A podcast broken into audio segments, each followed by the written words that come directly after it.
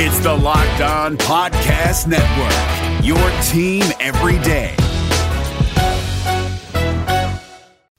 You are Locked On Celtics, your daily Celtics podcast, part of the Locked On Podcast Network, your team every day. I'm so, I'm so hyped right now. Anything's possible. Oh, my mama. Oh, my mama made it, ma. Anything's possible. Rainy days, jump shot fade away. This the best Celtics podcast day to day. I get excited about it like when Tatum play a Jalen on the breakaway, or Kyrie when he make a trade, and nothing like the terrible analysts on the TV. So in depth that after you play it, you gotta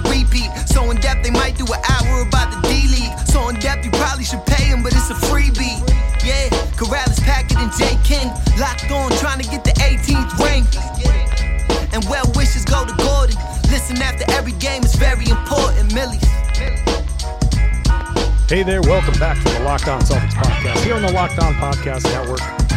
Thank you for making us part of your daily routine.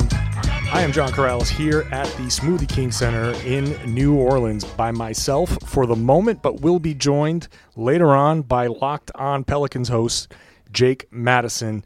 And uh, disappointing loss for the Celtics here 108 89 to the Pelicans, who, with the win, are still hanging on in that crazy Western playoff race. Uh, I'm going to give you some sound, post game sound from Al Horford and Brad Stevens. Uh, we're going to talk about the Jayson Tatum game, which was the lone real bright spot for the Celtics. And yeah, so tough one. Uh, things were going well early. The Celtics jumped out to a big lead. Uh, they gave a lot of that back in the second quarter. And then in the third quarter, things started to fall apart. And they still had a chance. They were still close. The Celtics were down six when early in the fourth quarter, Abdel Nader got uh, fouled in a three point shot, and then the Pelicans were called for a technical foul. Brad Stevens says he told Abdel Nader to get out there and shoot the, the technical free throw, and he missed all four shots, and then the wheels just came off. Everything fell apart and the Pelicans just made a run that the Celtics could not recover from. Uh, some real uncharacteristic uh, lapses in communication for the Celtics tonight defensively. There were a lot of times when they there seemed to be switches that were called that somebody didn't hear or somebody didn't expect, and there just signals got crossed time and time again, and that led to a lot of open shots.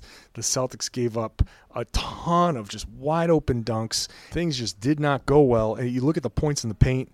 Pelicans outscored the Celtics 54 to 36. The Celtics gave up 54 points in the paint. Literally half of the Pelicans' baskets came uh, in the paint, and a lot of them uncontested dunks. Uh, Al Horford uh, did not defend well, did not defend Anthony Davis well. Uh, there were a couple of times where Davis just spun off of him, got behind him, and it just did not. It was not a, a very good Al Horford game. He struggled a lot. In fact, let's get to Al Horford post game, and you can hear how many times. I'm just going to play the whole thing. How many times he talks about uh, just putting this on himself. He knows he had a bad game, and he addressed that immediately uh, after the game. Now, Anthony Davis is a tough matchup for anybody, but what was he able to do tonight? You know, I just think that he was able to get behind our defense a lot. Um, you know, with the post ups, you know, those were you know tough shots, but he got behind our defense a lot. Um, some mistakes on my end. Um, you know, got to give him credit. He, he dominated tonight, and um, and, you know, I'll, I'll definitely take the blame for that. look at this and say you're missing all these guys, but I'm guessing that you're not accepting them back as just because of what you guys are doing. As played better. No, no. Um, you know, I felt like we started the game playing well. Um, you know, I just think that defensively we had too many breakdowns, um, and, uh, and and the game just kind of got away from us in the second half. Um, you know, so uh, there's no excuses. Also, um, you know, I uh, didn't really give us a chance either. You know, missing a lot of looks um, offensively, and um, I just need to be better. The communication on defense was so good in Orlando. What was different? Well, this group presented a different challenge, um, and I just think that um, you know in transition we were a little off balance. They did a good job pushing the pace. Uh, we weren't getting matched up quick enough, and um, and, uh, and then uh, for whatever reason, um, you know we had slippage communicating on the defensive end, uh, and they made us pay. What do you take from this game? Um, well, you know, I'll definitely look at the film and you know see how you know how I can be better individually, and um, and, and you know, the good thing about the NBA is that you know we got a, a chance to play on Tuesday, and you know hopefully I will learn from this game and uh, be ready to go Tuesday at home. Do you think there is still some rust from the illness? No, no, I mean I'm not gonna, you know, it was it was a bad game on my end, and you know I, I take the blame for that. Thank you, Al. Thanks, Al. Now, basically, the lone bright spot for the game was Jayson Tatum, who scored 23 points on 9 of 14 shooting. He was aggressive throughout the game. He shot 3 of 5 from 3, so he had the whole game working. Uh, unfortunately, it was not enough, uh, and, and he did most of the damage in the first half. The uh, it, We talked about the uh, aggressiveness. Uh, with Brad Stevens, and here's what Brad Stevens had to say afterwards about Jayson Tatum. Tatum was more aggressive tonight. Is that something? Yeah, I thought he was good. Um, you know, we always want him to be aggressive. I don't think that's really changed. I mean, he's had his moments where certainly he's taken less shots in a game when we're all in full. Um, but most of the time in the latter part of this season, he's been pretty good um, doing that. We want him to be as aggressive as he can, you know, and, and getting to the rim the way he did, I thought was great. Getting to the foul line, catch and shoot threes, three off the pin down early in the third quarter, that was great. He's doing a lot of good things. We're relying on him probably a little bit too much in some ways, um, and we need to probably distribute that a little bit. NFL teams making bold final moves before the start of the season. From our local experts to your ears, these are the biggest stories on the Locked On Podcast Network. The Tennessee Titans have announced a one year deal with linebacker Jadeveon Clowney, reportedly worth $15 million. Tyler Rowland of Locked On Titans tells you if it's going to be enough to get Tennessee back to the AFC title game. In other moves around the league, the Miami Dolphins named Ryan Fitzpatrick starting quarterback, which means Tua will be back up for the time being. And the Detroit Lions have agreed to a one year deal with running back Adrian Peterson. Peterson was released by the Washington football team last Friday. For more NFL news and analysis, subscribe to the new Peacock and Williamson NFL show and listen to a brand new lineup on Locked On NFL. They'll have division previews every day this week. Local experts on the biggest stories. It's the Locked On Podcast Network, your team every day. You're up to date on your favorite team, but what about the competition? Hollinger and Nate Duncan are evaluating every bubble contender on Hollinger and Duncan. Rejecting the Screen goes behind the scenes with in depth interviews, and the Locked On NBA podcast is recapping games daily. Let the Locked On NBA network of podcasts take care of your NBA bubble scouting reports. Hollinger and Duncan, Rejecting the Screen, the Locked On NBA podcast. Subscribe to the best trio of NBA podcasts on the planet, wherever you get your podcasts.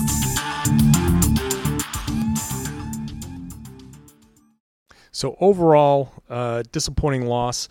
Let's get to my conversation here with Jake Madison. He's the co-host of the Locked On NBA podcast on Wednesdays with me.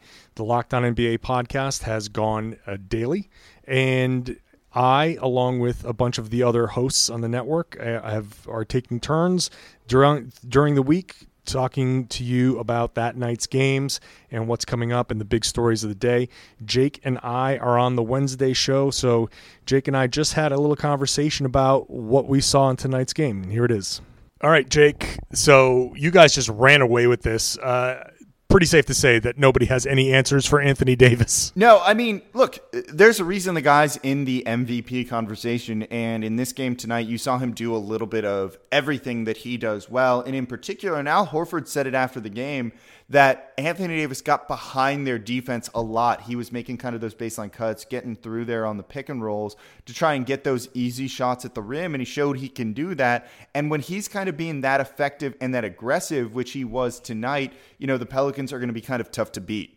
Yeah, he he had a, a few uh, plays where he and Al Horford took responsibility for this after the game, but the, he spun off of the um, he spun off of Al Horford a bunch and got a couple of dunks out of it.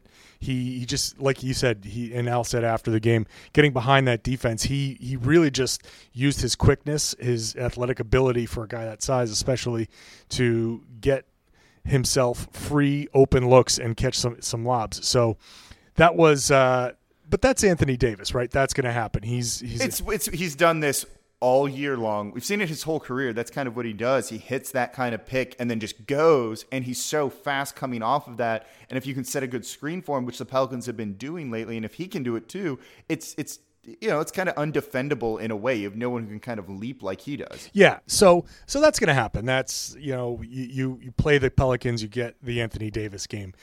What bothered me was the the Cheick Diallo game where he gets 17 points and is doing the Wakanda, you know, thing after after he's scoring. So he's out there. Here's a guy who's averaging four four and a half points a game this year, who's out there flexing on the team, and the Celtics just a lot of defensive miscommunications that the Pelicans took advantage of. Yeah, Diallo's had kind of an up and down year. This guy who played 200 minutes total, something like that, at Kansas in one year there before coming to the NBA, being up and down in the G League last year, not getting a ton of run and burn here on an NBA court. But this year, the Pelicans have kept him up and they've been trying to develop him.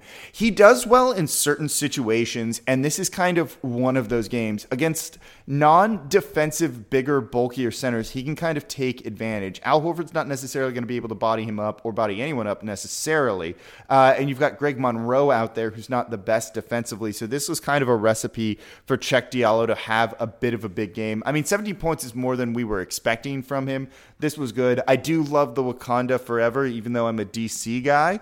Uh, so hopefully we can somehow turn this into a nickname for him. That's what we want as Celtics fans guys coming off the bench who aren't normally scorers suddenly earning nicknames against us. Uh, from your perspective, what what did you see? Because I, am looking at everything from, you know, mistakes that the Celtics made, but when. Okay, so Abdel Nader with the Celtics down six misses four straight free throws and the wheels come off. That was brutal. That, yeah, brutal. And look, some of that stuff right there was not the best. Like that's a bit of ball don't lie, in my opinion. Maybe not to the tune of four straight misses, but you, you know, touch fouls, things like that have you. But that kind of swung the game a little bit and all of a sudden put it out of maybe the Celtics' reach. And the Pels really just kind of took advantage in the second half. This was some of the better defense I saw from the team over the past, say, five games or so. They've been top 10 defensively January, February, the beginning of March before hitting the skids a little bit. And you kind of saw them just clamp down, run shooters off their lines. You know, the Celtics shot 40.2%, 34.6% from deep, 9 of 26. You know, that's going to be eh, sometimes it's just as simple as a make or miss league. And if you can get people off their shots and not hitting things, and the Pels' length and Diallo with his arms, AD with his arms, Emeka Okafor being stout at the rim can make that a kind of difficult for opponents. So you saw that tonight. Again, you know, when the Celtics are missing this many guys, particularly Kyrie, who can finish around the rim as effectively as he does, it's going to be a difficult night. Yes, that to say the least. I mean, the Celtics were in this. They they came out hot. Uh, it looked like things were going pretty well. Jayson Tatum had a, a very good, aggressive game. Uh, what what are your impressions of Tatum tonight?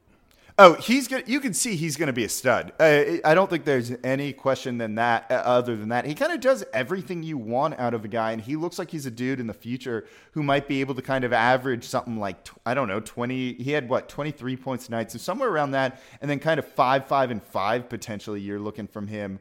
Um, maybe on the high end on the defensive side of that. But he does really well, and he's athletic. He can kind of get in there. You saw him trying to uh, defend Anthony Davis a little bit, which good good luck. But I like to see kind of the energy and effort from a guy doing that sort of thing. So you can see he's going to be pretty good, like long term. Like there's no question about that in his career in the NBA here. Uh, I thought Mirotic was a problem tonight. Uh, the, the Celtics just really couldn't handle, uh, especially when you're watching this game from a Pelicans perspective and you see Greg Monroe trying to check somebody, are you just sitting there like drooling, like, oh, it's Mirotic's turn to score? Well, I mean, this is how Diallo ended up with, you know, 17 points in this game. And Mirotic didn't have a good shooting night. He was 4 of 12 from the field, 1 of 5 from deep overall, but you really felt his impact and it felt much larger than the 16 points that he had. He's active defensively. He had a number of pretty good passes and assists in this game, finished with three on the night, but a couple more if you count hockey assists. He's kind of just active out there, and you can kind of see he's making an impact on the game, even when his shot isn't falling. And it hasn't been falling since he's been here with the Pelicans since that trade. But he was impactful, like you said. All of a sudden, you see him matched up on kind of the right man, and it's okay. He's either going to shoot or he's got enough athleticism to drive after this, and we saw it tonight. So this win now puts the Pelicans. Uh, they are. It's so wild in the West because you were. Oh, you were nuts. you were just weren't you just the fourth seed, and now we something like that. We we were the three for a little bit, I think, at one point, which was yeah. pretty cool. So okay, now you basically hang in with this. Uh, you're now tied with the Spurs, the Jazz, and the Timberwolves, all at 40 and 30. How crazy is that? So, I, go ahead. No, the West is nuts, and it's going to be brutal. And the Pels with three straight games coming up, back to back to back, which we haven't seen in a very long time in the NBA. Rest and things like that is going to be rather important for the Pels to kind of get this victory and be able to just sit Anthony Davis for the final three minutes, Jrue Holiday for the final three minutes or so, whatever it was, was really important for this team because rest and these kind of opportunities are not coming up much in yeah. I was wondering what the hell he was still doing out there. For like, he should have been out sooner. Really, honestly, uh, I felt like he, he kind of hung, they hung on with him a little too long. But I guess in the NBA, they're just afraid now with the threes that that that twenty point lead is going going to dwindle real quick. Um, I, you know, I think at the it, once once things got going your way, it became a you know Al Horford didn't have a great night, and, and guys started to press a little bit, and that, that, those shots were just all falling short. It's like the Celtics were the ones on the back to back. I don't know what happened to them, but um, and I think the Celtics at, some point may have just said, you know what, fine, forget it. While the Pelicans are sitting there like the reason I brought up the standings is you're fighting for the play your playoff lives. You're fighting. You're you're holding on now. If you had lost, you would have been in eighth by yourselves and not tied basically for fifth. So th- I think there might have been some extra motivation. Like once that momentum got going, the Pelicans needed to keep things going, and they they just kind of felt that juice. And the Celtics, I think, just were like, eh. I, I, I just didn't see any real No, uh, I, I get what you're saying. You know, like the Pels were basically like, we really need this one compared to the Celtics are like, it's, it's okay. You guys can kind of have it. And you saw the Pels play their starters deep into that game against Houston on Friday night, uh, sorry, Saturday night, where, you know, you kind of look at the schedule, you see this back to back, and then the three games and three nights coming up. And it's maybe you rest your guys a little bit against Houston. You figure you're not going to win that game the Rockets were leading for most of that. Maybe you don't kind of make a run and try and keep that as close as you can in a game you're likely to lose and rest them so that you can maybe take advantage of this Boston game, you know, when the Celtics have guys like Kyrie and every single other person on your roster basically out right now.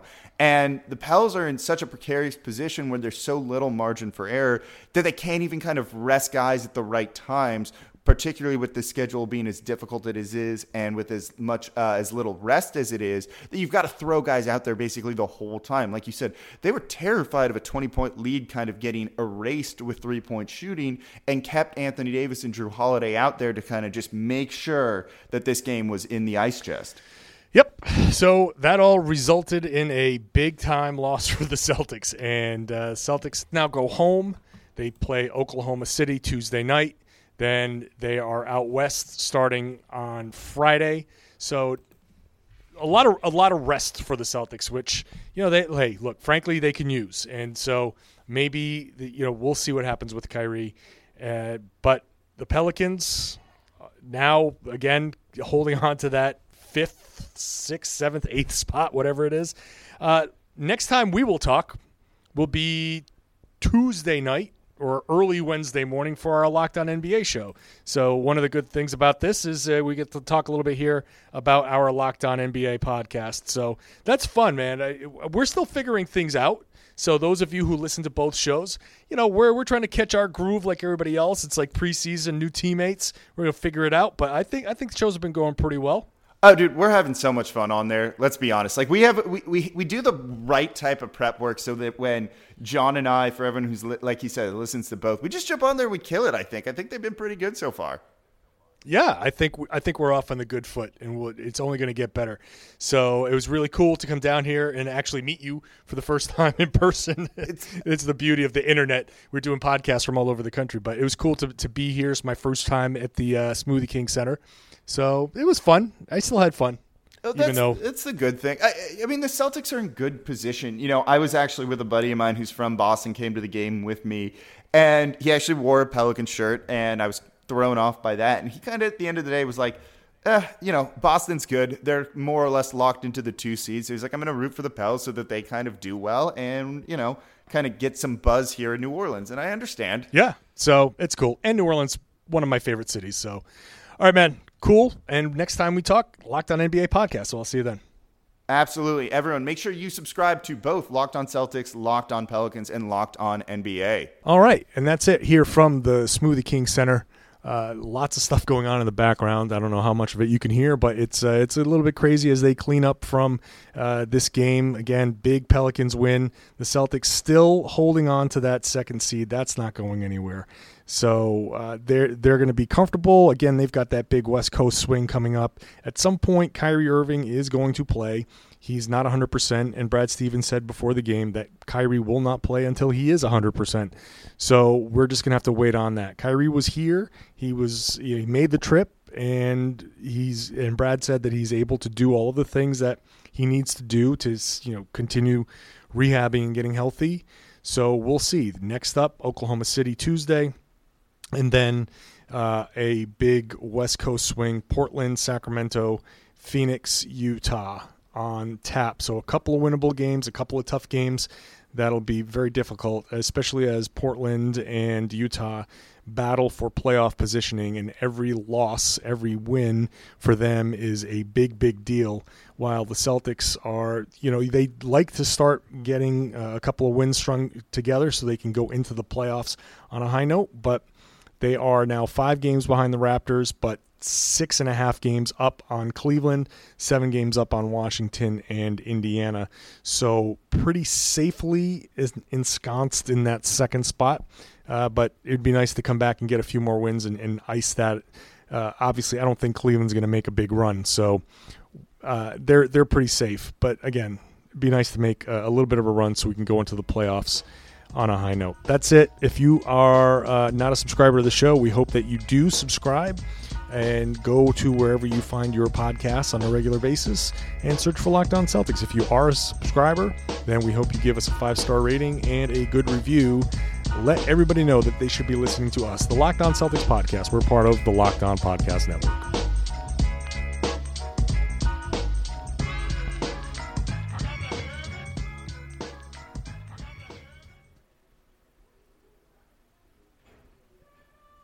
Hi, guys, this is Josh Lloyd, host of the Locked On Fantasy Basketball podcast. The NBA is back, so that means that fantasy basketball is back in one form or another. We've got daily fantasy, but there's also some fantasy leagues with the resumption of play with these eight regular season games in Orlando, and Locked On Fantasy Basketball is going to have you covered. It's not just for fantasy basketball, though, because we recap all of the games across the NBA, so if you're looking for a broad overview of the action across the league every day, Locked On Fantasy Basketball is the podcast for you.